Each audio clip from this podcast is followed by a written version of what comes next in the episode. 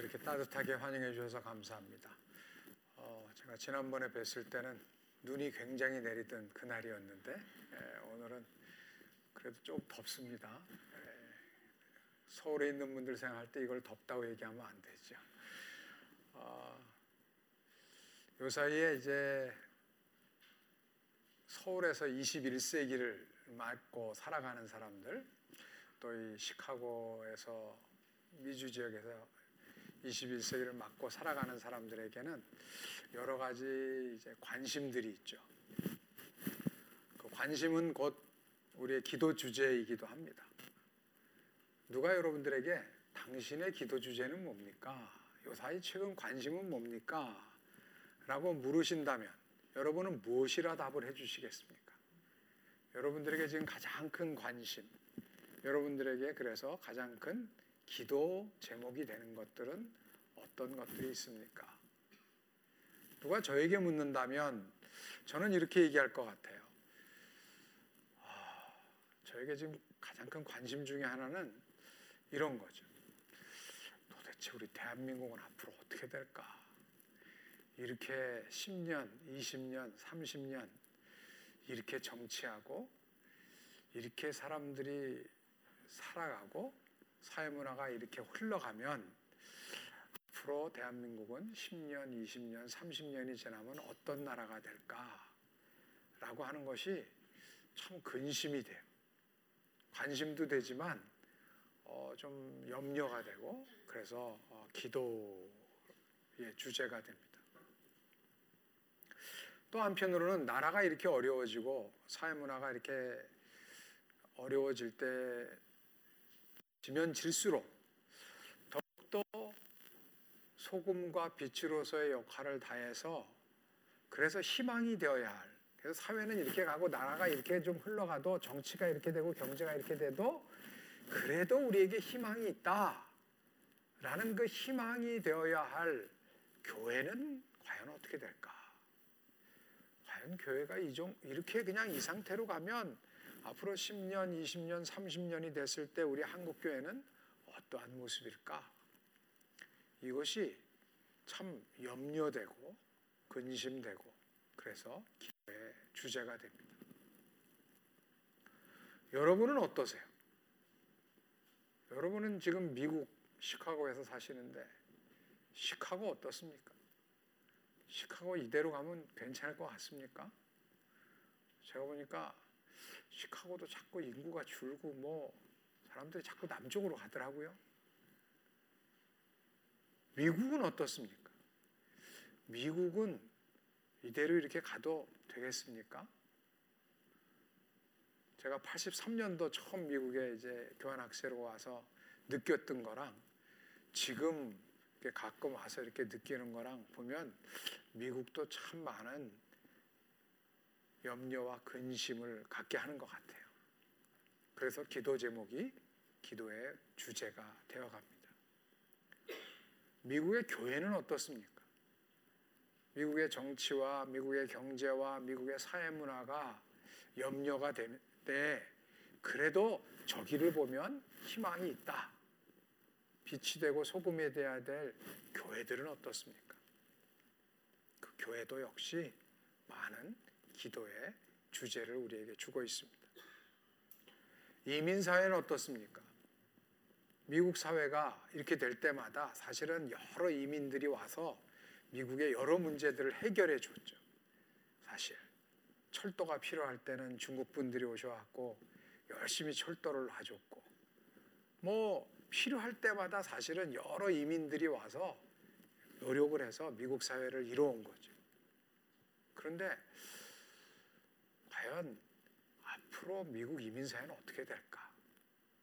그 중에서 우리 한국 이민 사회는 이 나라를 위해서 이 사회를 위해서 어떤 희망이 되고 있는가?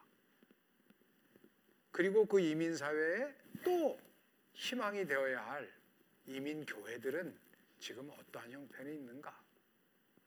어떻게 되어 갈까? 이런 것들이 여러분들에게도 현실적인 기도의 주제들입니다. 앞으로 10년, 20년, 30년 흘러갔을 때 어떻게 변할까? 우리가 이렇게 살다 보면 별로 그 변화가 실감이 안 돼요. 뭐 어떻게 되겠지. 뭐 그냥 뭐 갑자기 어떻게 되겠어. 이런 생각들을 하는데 시간이 좀 흘러보면 엄청나게 달라 있는 걸 느껴요. 최근에 저도 이제 그런 경험을 했습니다. 이런 기도 제목을 가지고 마음을 가지고 북한과 중국의 그 접경 지역을 어, 둘러보았습니다. 여러 데를 다니면서 여러 가지 도전을 받았는데 특별히 마지막 여정이 배를 타고 압록강을 이제 밑으로 내려가는 여정이었어요. 근데 뒤에는 말로만 듣던 수풍댐, 옛날에 그 수풍댐, 수풍댐 하던 그 수풍댐이 뒤에 있고 배를 타고 이렇게 내려가니까 오른쪽은 아주 그야말로 우르창창 얼마나 이 어, 숲이 우거졌는지 몰라요. 오른쪽. 왼쪽은 이 땅의 황마음을 보소서 그 복음성가가 탄식시로 그냥 저절로 흘러나올 정도로의 황무함 그 자체가 펼쳐지고 있었어요. 오른쪽은 중국 땅, 왼쪽은 우리 북한 땅이었습니다. 마음이 너무 슬펐어요. 뭐 중국이 잘 살게 된 거야, 뭐 또 그렇다고 하고 우리 동포들이 저렇게 저런 환경 속에서 살아간다는 것이 너무너무 마음이 아팠어요. 그런데 제 옆에 있던 저희를 안내해 주던 북한 동, 아, 중국 동포가 이런 얘기를 하는 거예요. 선생님, 제 마음을 이제 꿰뚫었다는 듯이 이렇게 얘기를 하는 거예요. 선생님, 제가 어렸을 때는 제가 50대 중년이셨는데 제가 어렸을 때, 즉 40년 전에는 북한이 훨씬 잘 살았습니다. 그래서 저희 어렸을 때는 북한을 동경했습니다. 그래서 북한에 있는 북한에 가서 이민 가기를 원했고 북한으로 어, 북한에 있는 그 친척들이 방문하면 동네 축제였대요. 믿겨지지가 않는 얘기예요. 예? 그런 그런 때가 있었나? 그 동네에서 제일 잘 사는 분만 이민이 허용돼서 의사 선생님이 이민이 허용돼서 그래도 평양엔 못 가고 청진에 가서 사셨대요. 자기들은 가지도 못했대요. 그래서 친척들이 가끔 오면은 축제가 벌어졌는데 막 북한에서 오는 뭐 생필품 같은 거 뭐 공산품 같은 거 갖고 오면은 그걸로 막 동네에서 막 자랑하고 그랬대. 친척이 있는 사람들. 믿겨지지가 않았어. 상상이 안 가는 얘기예요. 근데 제가 생각해 보니까 우리가 어렸을 때 우리 친척들이 일본이나 미국의 친척 친지들이 이제 한국 오셔갖고 미제 초콜릿, 미제 껌, 미제 연필 갖다 주면 그게 그냥 축제였어요. 그거 갖고 학교 가면 막 애들이 부러워했어요. 그걸 생각해 보니까 아 그랬구나.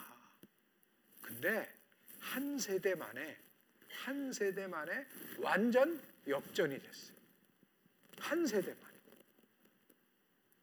아, 한 나라도 한 나라도 한 세대 만에 이렇게 바뀔 수 있구나 운명이. 그러니 한 가정, 한 사람 지금 뭘 하느냐에 따라서 우리가 어떤 선택을 하고 어떤 지도자를 선출하고 어떤 것을 결정하느냐에 따라서 사실은 한 가정이 바뀌고 한 개인의 운명이 바뀌고 한 사회가 바뀌고 한 기관이 바뀌고 한 나라도 한 세대 만에 바뀌는 것이 역사예요. 큰 기업들, 한국의 대기업, 30대 기업 중에 한 세대가 가는 기업이 거의 없더라고요. 대마 불살 것 같은데 대마가 죽더만요. LA 가면 우리 한국 교회가 그렇게 부러워하던 교회가 있어요. 오렌지 카운티에 가면 왜 그 크리스탈 커세드리라고 수정 교회 있잖아요. 막, 그냥 너무너무 화려했던 교회. 그거를 70년대 80년대까지만 해도 한국에 있는 교인들과 목회자들이 가면 다 거기가 봤어요. 얼마나 부러워했는지 몰라. 야 저렇게 멋있는 교회 우리도 좀 건축했으면 좋겠다. 그 잠실에 있는 어떤 교회는 그렇게 못 짓고 조그맣게 미니에이처 같이 해서 똑같이 질 정도로 그 정도로 부러워했던 교회 수정교회 그 교회가 지금 어떻게 됐습니까? 한 세대 만에 한 세대 만에 망해갔고요 로마 카톨릭 교회에 팔렸어요 한 세대 만에 근데 그 교회 교인들이 기도 안 한 게 아니더라고요. 그냥 55년부터 아 55년부터 75년부터 90년까지인가 하여튼 한 한 세대를 기도를 하고 그 건축을 한 거예요. 그, 그 봉헌을 한 거예요. 근데 봉헌했을 때 목표가 뭐였냐면 이것을 우리 다음 세대에게 유산으로 줍니다라는 게 타임캡슐에 써 있어요. 그런데 한 세대 만에 망했어요, 교회가. 그리고 로마 카톨릭 교회가 됐는데 너무 부끄러운 거는 로마 카톨릭 교회가 그걸 산 다음에 구입한 다음에 교회 이름을 바꿨어요. Crystal Cathedral이 아니라 Christ Cathedral로 바꿨어요.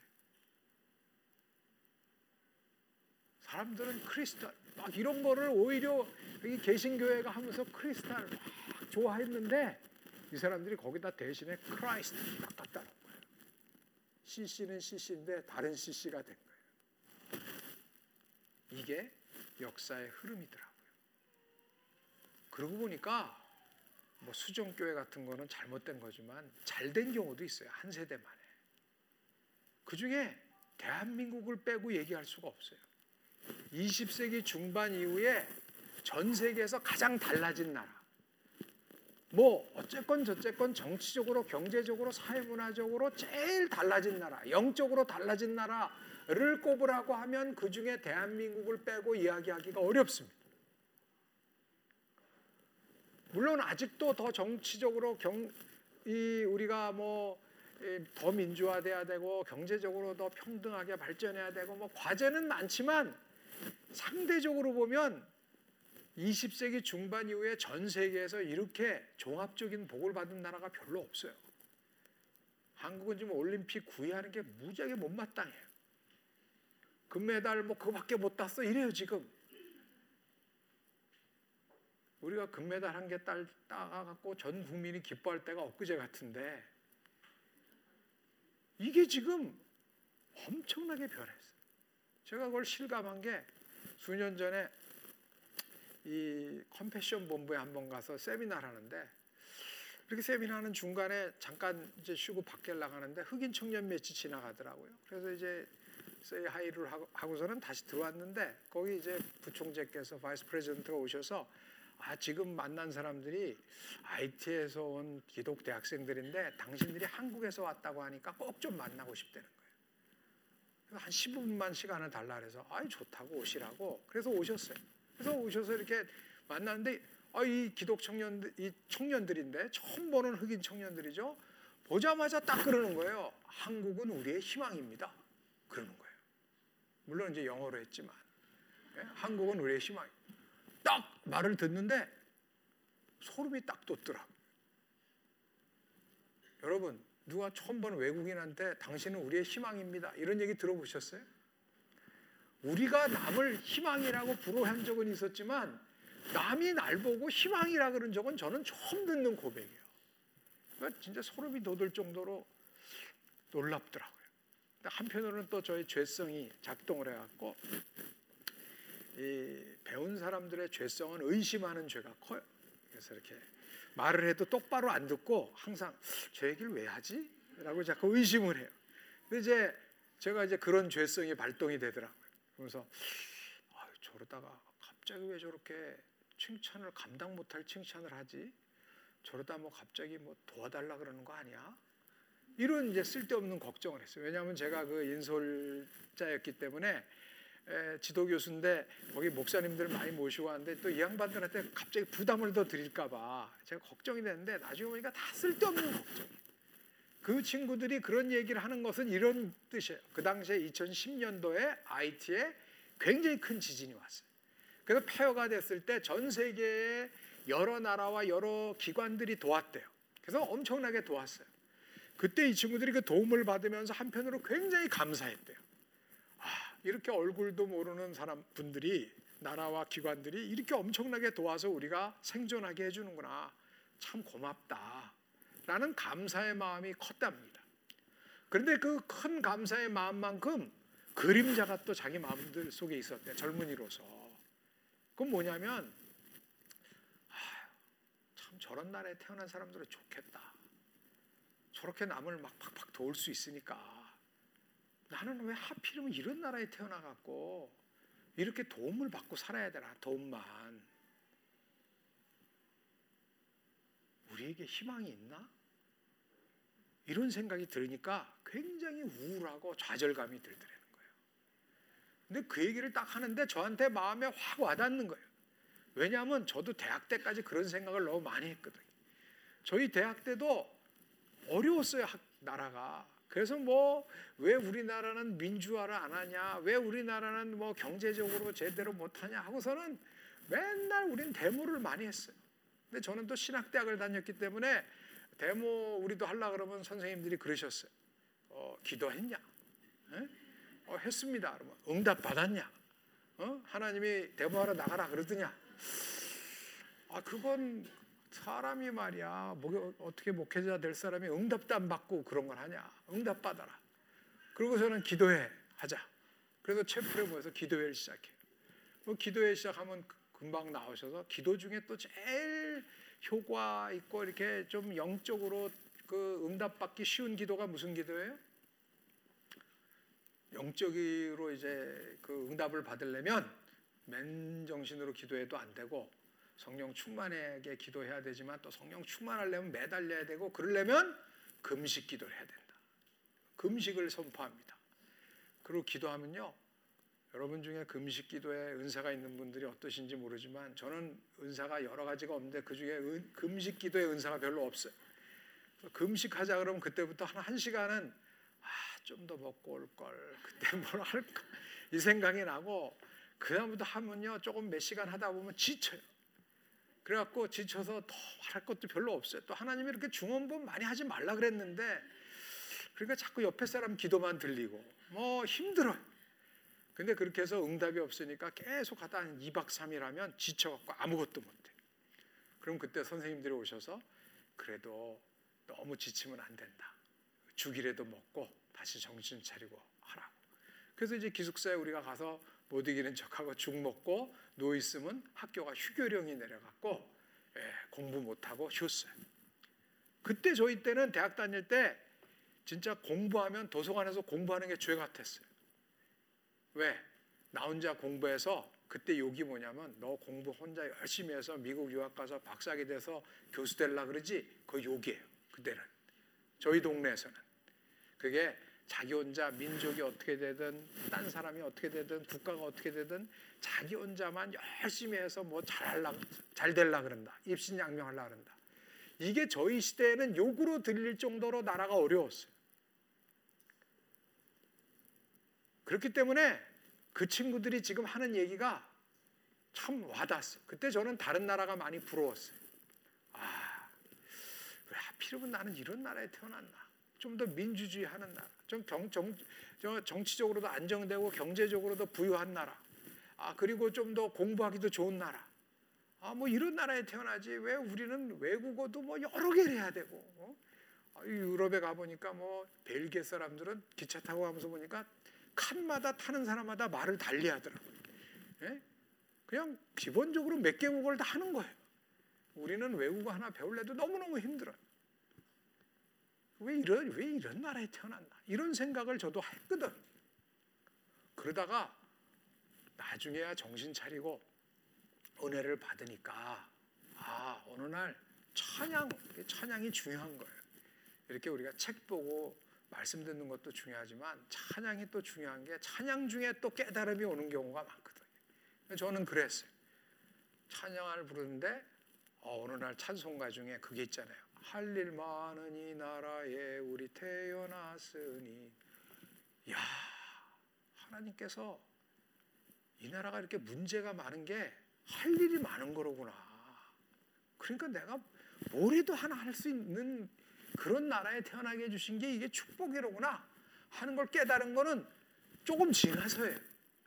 그러니까 이 IT의 청년들이 그런 상태에 있다는 걸 그런 얘기를 들으니까 마음이 확 와닿았어요.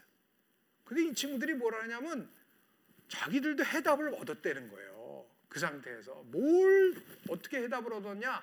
저는 찬송가 부르다 얻었는데 이 친구들은 한국 선교사님들과 한국 선교사 한국 교회가 보낸 그 테이프 있었는데 TV에서 그걸 방송을 했는데 그걸 보고 해답을 얻었대요. 그게 뭐였느냐? 한국의 역사였다는 거예요. 그것이 말하는 건 뭐냐면 한국이라는 매우 조그만 나라가 있는데 그 조그만 나라도 사실은 할아버지 때 1945년 전에는 국가의 주권도 없던 나라였다. 패스포트도 만들지 못하는 발행하지 못하는 나라 아닌 나라였다. 그런데 그 나라가 독립을 45년에 해방을 맞았는데 겨우 나라가 됐는데 국가가 된 건 48년이고 그 다음엔 바로 또 전쟁을 동족끼리 해서 완전 폐허가 됐고 그리고 60년대 초반까지 굶어 죽는 사람이 있던 나라였고 60년대 중반까지 소득이 바닥이었던 나라였다. 근데 그 나라가 한 세대 만에 할아버지들이 아직 생존하시는 동안에 그래도 남을 도울 수 있는 조금이나마 도울 수 있는 나라가 되었다. 라는 이야기가 그 청년들에게는 희망이. 아, 우리도, 우리도 노력하면 우리 세대가, 내가 할아버지가 됐을 때 내 생전에 내 딸과 내 아들, 내 손자와 손녀들은 조금 더 다른 환경에서 살아갈 수 있겠구나 라는 희망을 갖게 됐다는 거예요. 그리고 크리스찬으로서 또한 한국이 자주 독립을 이루고 이 산업화를 이루고 근대화 산업화를 이루고 민주화되는 과정에서 다 교회가 한 게 아니지만 그래도 그 중간중간에 중요한 여정에 특별히 선각자적인 개척자적인 역할들을 한 데에는 교회와 그리스도인들이 꽤 많았다. 라고 하는 이야기가 이들에게는 또한 희망이 되었다는 거예요. 그래서 이렇게 고백을 마지막에 하는 거예요. 한국은 우리의 희망입니다, IT에. 그리고 마지막에는 크리스찬으로서, 기독대학생으로서 한국 교회는 우리 IT 기독학생들의 희망입니다. 아, 이런 감당치 못할 고백을 받았어요. 이 고백을 받고 돌아오는데 처음에는 막 감당치 못할 그 감격과 뭐 이런 기쁨도 좀 있었는데 서울이 다가오면 다가올수록 그보다는 부담이 굉장히 커지는 거예요. 내가 생전 처음 만난 흑인 청년들한테는 희망이라는 고백을 받았는데 우리가 이제 돌아가서 만날 한국의 청년들에게는 우리가 지금 무슨 고백을 받고 있나? 또 한국의 교회는 교회 밖에 있는 많은 이들에게 어떠한 평가를 지금 어떤 이야기를 듣고 있나라는 것을 생각하니까 마음이 참 무거웠습니다.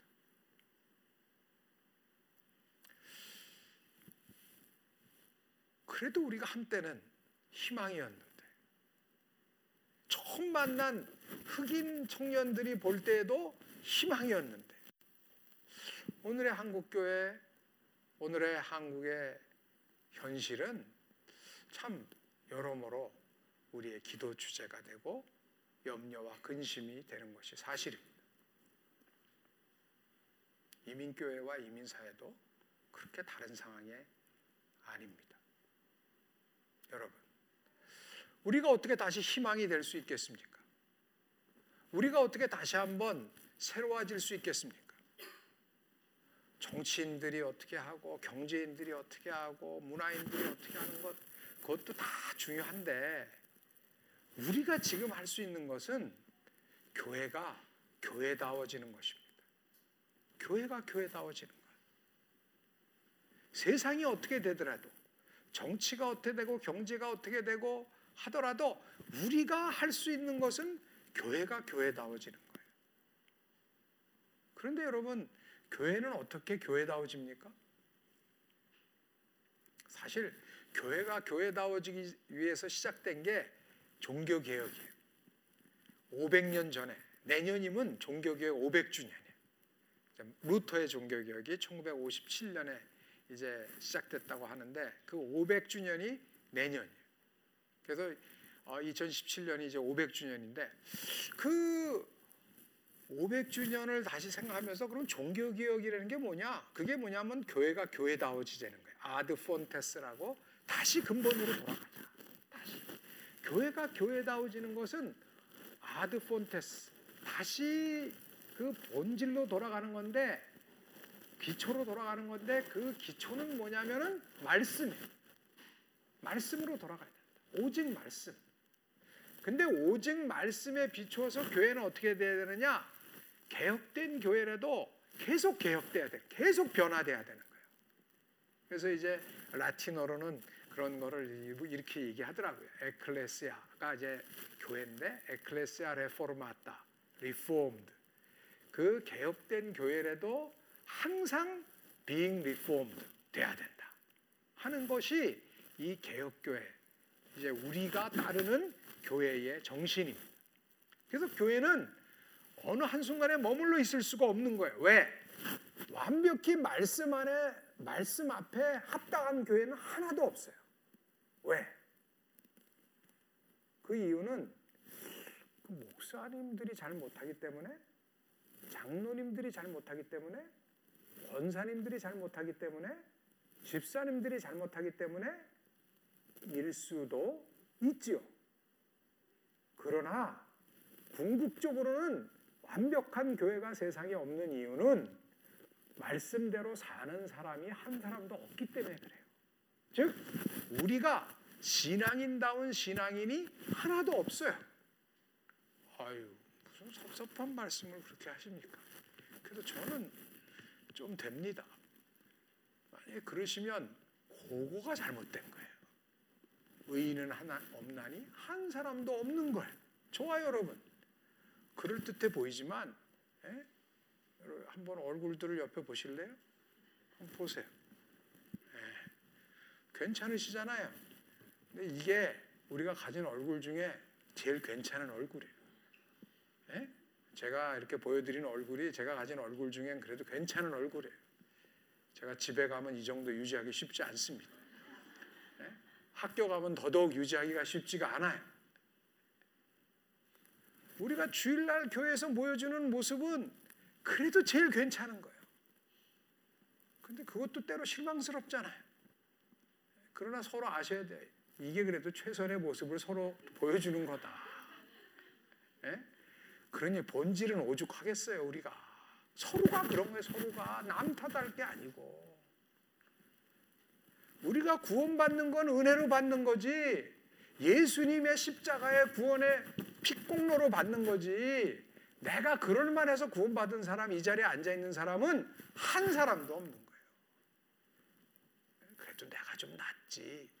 요게 바리새인들의 누룩이라는 거 아니에요. 이게 제일 잘못됐다는 거 아니에요.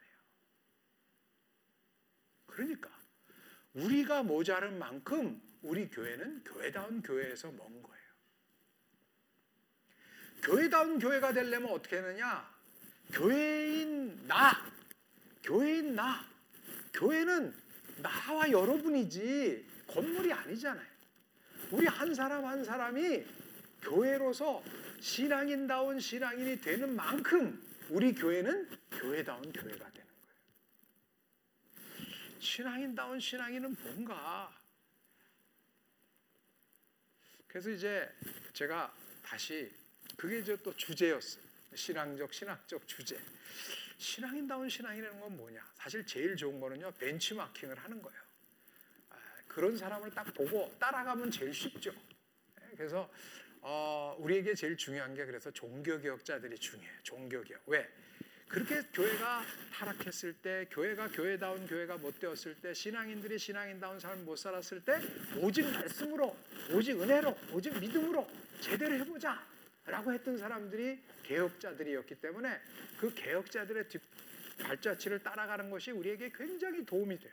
그래서 저도 이제 그 발자취를 따라가 보니까 우리 위에 이렇게 족보에 누가 있냐면 존 칼빈이라는 분이 계세요. 신앙의 족보. 저 위에 아브라함이 계시지만 그부터 쭉 내려와서 한 500년 전에 누가 있냐면 존 칼빈이 있어요. 존 칼빈이 장로교회를 이제 만드신 분인데 만들었다고 얘기하시는 분인데 요새는 이분이 이제 한국에서 원산지명으로 불러드려야 된다. 그래갖고 장깔뱅이라고 불러요. 예? 때로는 무슨 영화 배우 같잖아요. 근데 장 깔뱅인데 이분이 불란서 분이라서 그래요. 근데 이분이 제대로 신앙생활을 하려 그러니까 그 당시에 타락한 교회, 타락한 교회와 그 왕권이 결합해 있었으니까 로마 카톨릭과 왕권이 결합해 있다가 제대로 말씀만으로 살아보자 그러니까 싫어했죠. 그래서 쫓겨났어요. 자기 나라에서 쫓겨나서 어디로 정치적 망명을 갔냐면 스위스로 간 거예요. 그래서 스위스 제네바에서 목회를 한 거예요. 이 깔뱅이. 그래서 목회를 하다가 이제 고생 끝에 그 깔뱅도 굉장히 고생 막 도망 다니고 이러다가 했더라고요. 그래서 야 참 신앙인들은 진짜 우리 선배들 고생 무지하게 하셨구나. 한편으로 위로가 되고 한편으로 미안하고 그러시, 그러더라고요. 근데 그 다음에 이렇게 고생을 했으면 좀 그 다음에 믿는 사람들은 좀 나야 될 것 같잖아요. 좀 아, 그러니까 우리 아버지가 고생했으니까 나는 좀 나야지. 좀 이랬으면 좀 좋겠는데 보니까 그 후손을 보니까 더 고생을 했더라고요. 그 후손들이 누구냐면 불란서에서 개혁신앙을 가진 사람들이 우리가 역사적으로 잘 아는 위그노들이에요. 휴그노트. 위그노들이 이 개혁 신학자들, 신앙자들인데 이 사람들은 얼마나 고생을 했냐면 대표적으로 마리 뒤랑이라는 소녀의 이야기를 보니까 절감이 되더라고요. 마리 뒤랑이 감옥에 언제 갇혔냐면 제대로 오직 말씀으로만 살겠다 그러니까 이 사람을 감옥에 가뒀어요. 근데 몇 세 때 가뒀냐? 어떤 기록엔 15세, 어떤 기록엔 18세. 하여튼 10대 중반에 감옥에 갔어요. 감옥에 갔는데 몇 년 동안 감옥에 있었냐? 38년을 있었더라고요. 38년. 중년의 여성이 돼갖고서 겨우 나온 거예요, 감옥에서. 신앙 하나 지킬라. 그런 걸 보니까, 아이고, 너무 부끄럽더라고요. 우리가 지금 뭐 좀 신앙 뭐 이만하면 내가 고생하지, 이만하면 신앙 지키려고 뭐 하지, 라고 하는 게 진짜, 아이고, 너무너무 부끄러웠어요. 근데 그분이 그, 어떻게 그럼 버텼을까 도대체 거기서. 근데 보니까 그분이 남긴 그 자취가 있어요. 그게 이 지금 이렇게 보여주시면 되는데 돌판에다가 머리핀으로 사람들이 야 그냥 타협해 타협해 할 때마다 저게 뭐냐면 돌바닥에다가 머리핀으로 그때 그때 새긴 거예요. 이게 영어로는 resist. 이게 레지스탕스의 거의 원조인 것 같아요. 저항하라. 복음이 아닌 것, 진리가 아닌 것에 대해서는 저항해야 된다. 이거를 38년 동안을 해갖고 결국 돌판에 저게 새겨질 정도가 된 거예요. 저게 지금 남아갖고 남프랑스에 가면은 드님이라는 집안에 지방에 가면 광야 박물관이 있어요. 그 당시에 이 위그노들이 전세 그 불란서에서 쫓겨다니면서 예배를 예배당에서 못 드리는 거야. 와서 잡아가니까.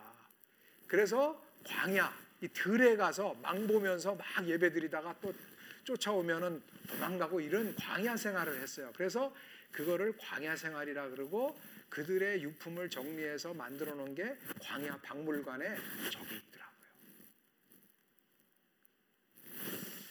우리 신앙의 선배들이 진짜 고생 많이 했더라고요. 그러면 이 정도로 고생했으면 또 아, 그러면 또 그 자손들이 좀 복좀 받아야 되는 거 아닌가? 하나님이 어떻게 하셨나? 이게 궁금했어요. 알고 보니까, 와, 더 고생했더라고요. 그 다음에는요, 이 자손들이 단체로 감옥에서 나온 다음에 좀 잘 사는 줄 알았더니 감옥에서 나온 다음에는 어떻게 했냐면은 낭트 칙령, 칙령이라는 거 발표하면서 믿을려면 카톨릭으로 그냥 남아 있으려면 남고 믿을려면 떠나라. 그래갖고 다 추방을 시켰어요. 이 위그노들이 전 세계로 추방을 당한 거예요. 그래서 지금 불란서 지방에는 개혁교회가 거의 없어요. 0.4%래요. 일본 기독교보다 약해요. 아, 이건 또 뭔가? 그럼 예수 믿으면, 잘 믿으면 남는 게 뭐라는 건가? 우리는 도대체 뭘 갖고 위로를 삼아야 되나? 예? 여러분, 예수 이렇게 열심히 믿으면 이렇게 다 쫓겨나고 이렇게 된다면 어떻게 복음을 전해야 돼요, 이거? 참 헷갈리더라. 저도 힘들더라고요. 갔다나 한국도 힘든데 위로받겠다고 좀 벤치마킹 해보니까 더 힘들어요. 그러고 있는데 그 예일 대학의 라민 사네라고 하는 선교학자가 계셔요. 그분은 정통 Afro American이에요. 잠비아 출신의 그 Afro American인데 이분이 책을 하나 썼는데 뭐라고 썼냐면 책의 내용 중에 이런 게 있더라고요. 순교자의 피가 흐른 곳에 교회가 서 있다. 교회는 순교자의 피 위에 서 있다. 라고 사람들이 얘기를 하는데 사실은 그게 아니다. 순교의 피를 많이 흘린 곳에는 교회가 없다. 라는 아주 이단 같은 얘기를 써놨더라고요. 그래서 제가 이건 또 뭐야 갖다나 헷갈리는데 아 그리고 생각해 보니까 불란서 그 정도 순교하고 노력했는데 지금 0.4%도 안 돼? 그래서 깔뱅상 지어줄 때 한국교회가 도와서 지었거든요. 그 다음에 기독교가 번성했던 데가 어디냐면 이 지금의 튀니지, 모로코, 리비아, 이집트가 있는 북아프리카. 여기가 옛날에 성 어거스틴 이런 분들이 활동하던 그런 기독교 초기 기독교의 제일 산실들이에요. 그런데 거기가 지금 다 뭐예요? 다 이슬람. 터키, 이스탄불, 사우디 이쪽 여기가 옛날에 다 뭡니까? 옛날에 이게 찬란한 기독교 문명인 비잔틴 문명이에요. 거기가 지금 다 뭐예요? 다 이슬람. 야, 거기에 순교를 무지 많이 했거든요. 교회가 없어요. 이렇게 순교의 피를 흘린 곳에 오히려 교회가 없다면 신앙을 지킨다는 게 이게 뭔가 그러고 나서 생각해 보니까 한국 우리 한국은 어때요 여러분? 한국은 피를 얼마나 흘렸어요? 복음을 위해서? 따져보니까요 저는 지금까지 어떤 생각을 했냐면 우리 한국 교회가 그래도 대한민국 이렇게 복 받은 게 우리가 굉장히 이 고난을 많이 받고 또 우리가 굉장히 열심히 기도해서 하나님이 우리 민족에게 복을 주셨다라는 생각을 제가 하고 있었어요. 그런데 세계의 역사를 보니까 복음의 역사를 보니까 꼭 그렇지 않더라고요. 적어도 분명한 건 뭐냐면 우리도 고생을 무지하게 많이 했지만 전 세계에서 우리만큼 고생한 민족들은 굉장히 많아요. 우리보다 지금도 더 고생하는 민족들 굉장히 많습니다. 분단된 민족, 나라를 못 잃은 민족, 우리는 그래도 나라가 있고 분단이 돼 있지만 나라도 못 가진 나라 민족이 얼마나 많은지 몰라요 지금. 터키, 이라크에 있는 쿠르드족들 없잖아요. 버마 이쪽에 있는 카렌족들 없잖아요. 아르메니아 사람들, 아르메니아가 있긴 있지만 터키한테 엄청나게 학살당하고 전 세계에 다 흩어져 있거든요. 아르메니아 사람들. 유럽에 가면요. 국경이 동유럽의 국경들이 이렇게 돼 있잖아요. 다. 헝가리, 루마니아, 폴란드 이런 데가 국경이 다 이렇게 수직으로 돼 있어요. 경, 경도선 같이. 이건 다 인위적인 거예요. 강대국들이 1차 세계대전 끝난 다음에 쭉쭉 근 거예요. 그냥 2차 세계대전 끝, 1차 세계대전 끝나고. 그게 다 뭐냐? 가보면은 그 동네에 헝가리나 루마니아에 가봤더니 거기가 원래는 한 교구였대요. 예? 한 식구였대. 교구 식구였는데 어느 날 전쟁으로 하나서 지니까 쫙 해서 갈라진 거예요. 우리 개성의 38선이 뭐 이렇게 됐듯이 갈라졌는데 나라가 달라진 거예요. 지금 나라가. 하나 헝가리, 하나는 루마니아. 루마니아 교회를 갔더니 이 사람들이 자기는 한가리라는 거예요. 그래서 또 우리는 아주 그 치사한 질문을 했죠. 진짜냐? 자기는 한가리래. 그럼 너희들 당신들 축구할 때 어느 편을 건드냐? 한가리랑 루마니아랑 할 때. 그랬더니 자기는 한가리 든다는 거예요. 이 정도로 사실 분단되고 고생한 나라와 민족들이 굉장히 많아요. 아직도 지구상에. 기도 우리 한민족이 기도 많이 해서 이렇게 됐나? 지금도 지금 우리나라 별로 기도 안 해요. 이민교회도 별로 기도 안 하더라고요.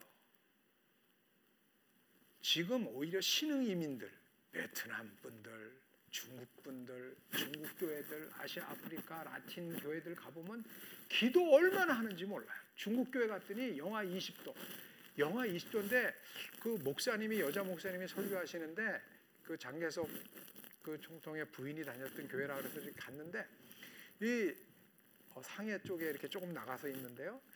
목사님이 이렇게 막 설교 직전인데 막 이렇게 왜 우리가 예, 전에 얘기하는 그 독구리 이런 거 독구리 이렇게 두꺼운 거를 이렇게 탁 하고 파카를 입고 거기다가 가운을 입었더라고. 그래서 제가 저건 또 뭔 패션이야. 어, 저 뭐야 목사가 속으로 좀 그렇게 생각했어요. 나중에 좀 지나보고 알았어요. 영하 20도가 넘는데 난방이 없어요.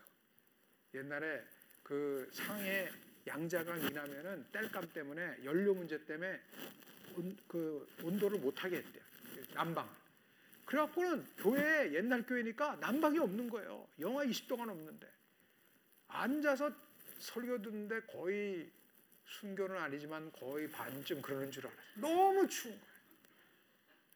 그런데도 한 시간 이상 예배드리고 그 어려운 형편에서도 헌금해서 그때 사이클론 필리핀에 그 사이클론 왔다고 자기들이 헌금해서 모금을 하더라고요.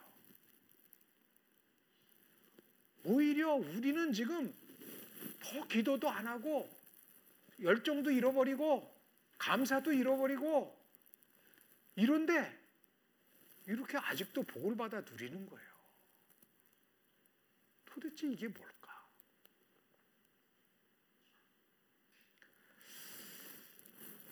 분명한 것은 하나님의 역사는 우리가 그렇게 쉽게 생각할 수 있는 게 아니에요. 신묘막측이라는 단어가 있잖아요. 신묘막측. 무협지에 나오는 단어가 아닙니다. 성경에 나옵니다. 신묘막측. 아주 너무 묘하고 신기해서 어떻게 가늠할 수가 없는 하나님의 역사. 근데 적어도 선교의 역사를 보니까 교회사의 역사는 이렇게 해석할 수 있어요. 자, 라민산에도 그런 식으로 해석을 했더라고요. 복음이 복음이 만약에 북아프리카가 순교의 역사가 없었다면 절대로 그 복음이 뭐 나중에 한참 걸렸겠지만 사하라 사막을 넘지 못했을 거라는 거예요. 거기 핍박이 오고 순교의 역사가 일어나니까 사람들이 사라 사막을 넘은 거예요. 무서워서 넘은 거죠, 사실은. 그러나 그렇게 해서 결과적으로 어떻게 됐느냐? 남쪽 아프리카에 복음이 전해진 거예요. 남쪽 아프리카에 복음이 전해져서 그 복음이 라민 사네 할아버지한테 왔고 할아버지와 그 종족이 개종을 해서 신앙을 받아들이고 그리고 미국에 와서 지금은 예일 대학에서 교수가 되고 one of the leading theologian이 된 거예요. 마찬가지로 이 불란서에서 있던 위그노들이 전 유럽으로 흩어졌는데 유럽으로 도망, 추방을 당했는데 이들이 가지고 간 게 뭐냐면 신앙, 개혁 신앙과 또 하나는 뭐냐 기술이. 그래서 드님, 우리가 이 청바지니 뭐 이런 거 얘기할 때 그 데님이라고 하는 게 그 드님, 님지방, 님지방으로부터 왔다는 뜻인데 그 거기서 청바지를 만들었더래요. 기계, 그 사람들이 스위스에 가서 기계 공부를 일으킨 거예요. 직조의 기술을 가지고 네덜란드와 영국 가서 산업혁명을 일으킨 거예요. 그리고 스코틀랜드로 갔고 거기서 다시 대서양을 넘어서 신대륙 미국으로 온 거예요. 그래서 신앙이 전해진 거예요. 그래서 그 신앙이 여기서 꽃피어서 또 어디를 갔느냐? 태평양을 넘어서 한국에까지 간 거예요. 그래서 그 열매가 누구냐? 바로 저와 여러분. 여러분. 우리가 한 것이 무엇입니까? 물론 우리도 나름대로 고난했고, 우리도 나름대로 기도했고, 나름대로 노력을 했지만, 사실은 그것 때문에 오늘의 우리가 있게 된 것은 아닙니다. 그것 때문만은 아닌 것 같아요. 우리가 이렇게 된 것은 하나님의 은혜예요. 하나님의 섭리 우리가 어쩔 어떻게 다 모르겠어요. 그러나 분명한 것은 오늘의 우리가 있기까지에는 말이 뒤로한것 같이 자기가 맡은 그 일을 그저 우직하게 충실하게 했던 한 사람 한 사람의 헌신이 결국은 오늘의 우리에까지 연결된 거예요. 우리가 이 정도의 축복을 받은 게 우리가 그만한 일을 해서 한 게 아니라는 거예요. 그렇기 때문에 우리는 무조건 겸손해야 합니다. 한국 교회와 한국의 신앙인들은 더 겸손해야 돼요. 또한 역사를 보니까 결국 우리가 있게 된 것은 누군가의 헌신이 있었어요. 누군가 신앙인다운 신앙인으로서 신앙을 지켜줬기 때문에 그 신앙의 열매는 내 생각에 요때 요런 방법으로 요런 모양으로 이렇게 이루어져야 된다라고 하는 건 내 생각이고 그 우리 인간의 생각을 뛰어넘는 하나님의 역사는 여전히 진행되고 있다는 것입니다. 여러분, 혹시가 우리가 나름대로 충성했는데 나름대로 이 정도로 했는데 왜 하나님이 열매를 안 주시나? 우리가 이 정도 했으면 뭔가 좀 허락돼야 되는 거 아닌가? 그래서 그 열매가 안 나타나는 것 때문에 혹시 낭망하시거나 또 때로는 시험이 드시는 일이 없습니까? 우리가 그렇게 되기가 쉽거든요. 우리 교회가 지금 2년 반이 됐는데 우리가 1년도에는 이렇게 성장을 했는데 왜 2년도, 3년도에는 이렇게 안 되나? 이런 생각 좀 안 들어요? 인간으로서 들 수가 있죠. 여러 가지 생각들이 들 수 있어요. 그리고 또 우리가 노력해야 될 점들이 당연히 있을 거예요. 그렇지만 더 중요한 것은 무엇이냐? 지금 우리가 있게 된 것, 우리가 대한민국의 국민으로 살고 미국의 시민으로서 사는 것, 이것 자체가 내가 잘나서 내가 이 정도로 뭘 하할 만한 일을 했기 때문에 이 정도 신앙을 가지고 살아가는 것이 아니고 나의 나됨이 하나님의 은혜입니다. 이것을 고백할 수 있어야 됩니다. 더더욱 중요한 것은 나의 주신 이 축복은 나의 주신 것은 내가 그만한 일을 했기 때문에 그만큼 자격이 있으니까 내가 이것을 누리라고 주신 것이 아니라 잘 먹고 잘 살라고 나에게 주신 게 아니라 사실은 이게 뭐냐? 말이 듀란과 같은 사람의 헌신이 있었기 때문에 내가 있듯이 나에게 주어진 시간과 물질과 모든 역량도 하나님의 나라를 위해서 주라고 쓰신 도구라는 것을 깨닫는 우리가 되어야 할 줄로 믿습니다. 우린 청지기로 부름받은 사람들이에요. 그런데 그런 청지기가 되는 것이 증인이 되는 삶인데 그 증인이 되는 삶이 쉽습니까? 어렵습니까? 맨정신으로 어렵습니다. 맨정신으로 어려워. 신앙인다운 신앙인 쉽지 않아요. 38년? 어휴, 38년커녕 3개월도 저도 쉽지 않을 것 같아요. 그런데 그래서 그거는 내 힘으로 하는 게 아니라 오직 성령이 임하셔야 거예요. 오직 임하셔. 우리의 희망, 우리의 희망은 하늘에 있지 이 땅에 있지 않은 거예요. 물론 이 땅을 위해서 우리가 살아야 되지만 오직 성령이 임하시면 그때 우리가 권능을 받고 그리고 증인된 삶을 살아갈 수 있으리라고 믿습니다. 근데 그 출발은 어디서부터냐? 예루살렘에서부터라는 거예요. 예루살렘, 내가 있는 이곳. 에이, 나중에 뭐 저기 가서 이렇게 할 거야. 이게 아니라 내가 있는 이곳, 내가 있는 이 교회, 내가 있는 내 가정, 내가 있는 내 직장, 내가 있는 내 학교에서부터 증인된 삶을 말이 뒤로 한 것 같이 신실하게 하나님 말씀 앞에 선 사람으로서 살아가려고 노력할 때에 하나님께서 지극히 작은 일 하나에 하나에 충성한 사람들에게 잘하였도다. 충성된 종아. 그리고 그 다음에 사마리아를 허락하시고 땅 끝까지 이르러 증인되는 그런 권능을 그런 축복을 우리에게 허락하시리라고 믿습니다. 여러분 이 세상에 다시 우리가 희망이 되어야 합니다. 우리 교회가 희망이 되어야 돼요. 희망이 된다는 것은 내가 교회다운 교회를 이루어가야 된다는 것입니다. 교회다운 교회는 내가 신앙인다운 신앙인이 됨으로 시작된다는 것 기억하는 저와 여러분들을 바랍니다. 신앙인다운 신앙인은 내 힘으로 되지 않아요. 내 경험으로 되지 않아요. 내 지식으로 되지 않아요. 내 물질로 되지 않아요. 오직 성령의 능력으로 가능한 줄 믿습니다. 성령의 능력을 의지해서 겸손하게 우리에게 주어진 모든 것들을 하나님의 나라와 의를 위하여 내어놓을 수 있고 그리고 하나님의 역사를 믿음 중에 소망 중에 기대하는 저와 여러분들 되시기를 간절히 원합니다. 하나님 감사합니다. 주께서 저희를 사랑하여 주셔서 이렇게 좋은 교회, 좋은 목사님, 좋은 장로님들, 좋은 집사님들, 좋은 권사님들, 좋은 성도들과 함께 신앙생활하게 하여 주시니 감사합니다. 우리의 부족한 점 오직 성령의 충만하심 힘입어 넉넉히 신앙인다운 신앙인데요. 교회다운 교회 이루어 이 세대의 희망이 되는 저희들 되게 하여 주시옵소서. 그래서 하나님께서 원하시는 거룩한 나비옷과 참 시작은 미약하였으되 결국에는 하나님의 나라를 이뤄가는 저희들 되게 하여 주시옵소서. 모든 말씀 우리 주 예수 그리스도 이름 받들어 간절히 기도드리옵나이다. 아멘.